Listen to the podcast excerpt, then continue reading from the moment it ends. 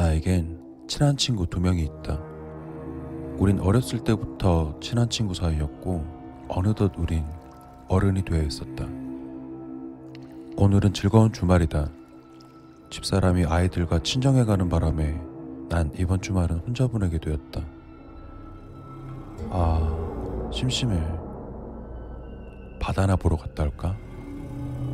난 오늘 같은 휴일날 집에서 무료하게 보내는 시간이 너무 아까워 친구들에게 바다로 당일치기 여행을 갔다 오자고 제안하였다.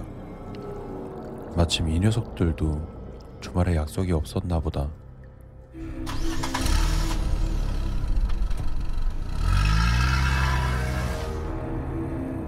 근데 우리 어디로 가냐?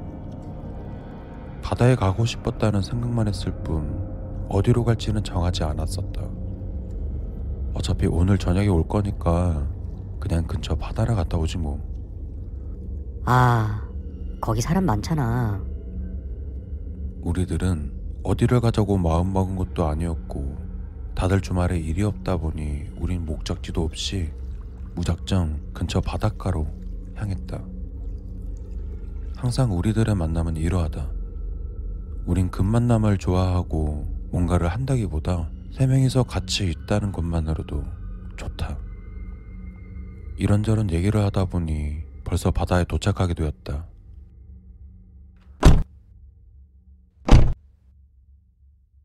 야, 여기 괜찮지 않아?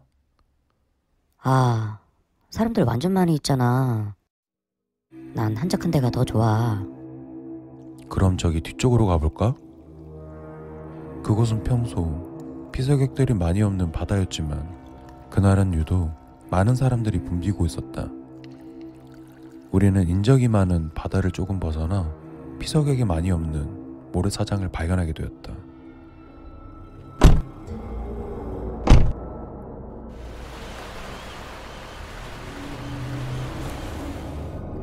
여기가 딱이다. 서핑을 즐기고 있는 사람들이 있는 것 외에는 거의 사람도 없었고 비밀스러운 그 분위기가 마음에 들었던 우리는 이곳 바다에서 놀기로 하였다. 우리 세 명 중 수영을 잘하는 친구는 한 명밖에 없다. 바다에 들어가기 전 수영을 못하는 친구와 나는 가져온 튜브와 플로팅 매트를 펌프로 부풀렸다. 수영을 못하는 나에게 튜브는 생명선과 같다. 이곳은 사람도 많이 없고 날씨도 아주 맑아 물놀이하기에 아주 좋은 날씨였다. 오랜만에 즐기는 물놀이에 우리 셋은 어린아이가 된 것처럼 신나게 놀게 되었다.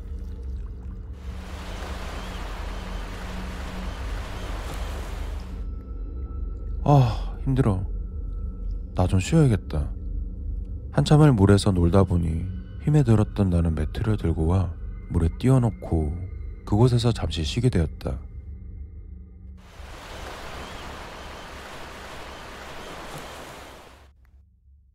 물에 떠 있는 매트에 누워 하늘을 바라보니 갑자기 졸음이 쏟아져 왔다.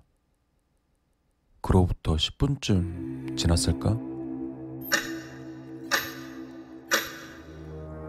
매트 위에서 꾸벅꾸벅 졸고 있는데 쉬고 있던 친구가 화장실에 다녀오겠다고 소리쳤다. 그렇게 친구들은 화장실에 가게 되고 난 여전히 매트 위에 누워 있었다.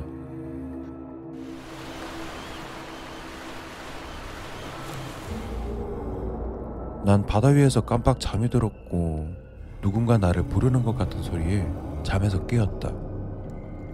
나는 돗자리에 쉬고 있는 친구에게 얼른 가겠다고 소리쳤지만 친구는 내 목소리가 들리질 않는지 마치 잘 가라고 하듯 이쪽을 향해 손을 흔들기만 할 뿐 멀리 떨어져 있는 나에게 인사를 하는 건지 아니면 빨리 오라고 손짓하는 건지 난 친구가 보이는 곳으로 팔을 저어 육지 쪽으로 향했다.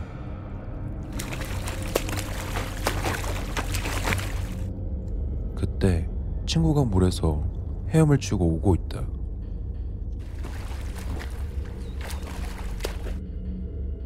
그런데 그 친구는 나와 같이 수영을 못하는 녀석인데 그것도 튜브도 없이 이쪽으로 헤엄쳐 오고 있었다. 어? 저 사람은 누구지? 난 멀리서 보았을 때는 친구인 줄 알았는데 가까이 다가가 보니 처음 보는 모르는 사람이었다. 친구와 체격이 비슷하다 보니 잘못 봤나 보다. 그러고 육지 쪽을 바라보니 친구들은 돗자리 위에서 휴식을 취하고 있는 것 같았다. 그때였다. 처음 보는 낯선 사람이 물 위에 둥둥 떠서 무표정을 하며 내가 있는 쪽을 바라보고 있었다. 순간 나는 섬뜩했고 당황해서 방향을 바꿔 친구들이 있는 쪽으로 물장구를 치기 시작했다. 그러나 그때 아무리 물장구를 세게 쳐도 앞으로 나아가는 것 같지가 않았다. 그러다 갑자기 무언가에 오른쪽 발목을 잡혔다. 난 엄청난 힘으로 바다에 끌려가게 되었고 필사적으로 몸부림을 쳤지만 매트에서 떨어지게 되었다. 그때 근처에 있던 서퍼의 도움으로 난 구조되었다. 만약 내 주변에 아무도 없었다면 난 정말 위험할 뻔했다. 나는 서퍼 보드에 올라 숨을 헐떡이며 간신히 육지로 돌아오게 되었다. 쉬고 있던 친구들이 놀라서 나에게 달려왔다. 너 괜찮아?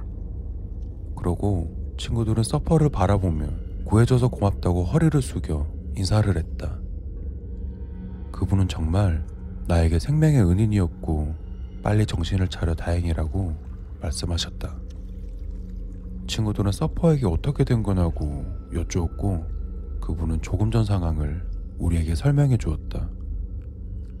그분은 이곳에서 수영하는 사람들이 많지 않다 보니 우리를 자연스레 의식하게 되었고 매트가 너무 멀리 떠내려가 위험해 보여서 그쪽으로 가고 있던 중 갑자기 매트에서 사람이 빠져 황급히 가보니 물속에서 누군가 내 다리를 잡고 끌어내리는 것처럼 발목을 잡고 매달려 있었다고. 근데 내 발목에 매달려 있던 사람은 아무도 사람이 아닌 것만 같았다고. 그분도 너무 무서워서 하마터면 손을 떼려다가 정신을 다시 차려 나의 팔목을 붙잡고 끌어올리셨다고. 그 말을 듣고 친구들은 정말 감사하다며 꾸벅꾸벅 인사를 하게 되었고 나 역시 살려주셔서 너무 감사하다고 하였다. 저기 이 은혜를 어떻게 갚으면 좋을지 난 그분에게 은혜를 갚고 싶었지만 그분은 나에게 이 말만 하시곤 호련히 가셨다. 다음부터 이곳에서 수영하지 마세요. 둘러보시면 여기 수영하는 사람 없잖아요. 그러고 보니 이곳에 수영하는 사람이 없네. 무튼 정말 착한 분이셨다. 그러나 나에게 더 큰 문제가 생기고 말았다. 친구 한 명이 내 다리를 보고서 소리를 질렀다. 나의 오른쪽 발목에는 사람 손 모양의 멍이 뚜렷이 남아 있었다. 우리는 황급히 그곳에 도망치듯 떠나게 되었다. 그러고 며칠이 지나고 들은 이야기인데 우리가 놀았던 그 장소는 수많은 배들이 이동하는 바닷길이었고 그로 인해 파도가 많이 치는 지역이라 서퍼들이 많이 찾는 곳이기도 하였지만 가끔 찾아오는 거대한 파도에 물놀이하는 사람들은 많이 휩쓸려 실종 혹은 인명사고가 많이 발생되었다고 했다. 그때 서퍼분이 옆에 없었으면 난 지금 어디에 있었을까? 그런데 그 일이 있었던 뒤로 그때 생겼던 오른쪽 발목에 멍은 지워졌는데 멍이 생겼던 자리에 통증이 나타나기 시작했다. 병원 이곳저곳을 돌아다녀 봤지만 통증의 원인을 전혀 찾을 수가 없었다. 설마 바다에 빠지게 되었던 날 내 발목에 매달려 있던 그 존재가 아직도 내 발목에 매달려 있는 거 아닐까?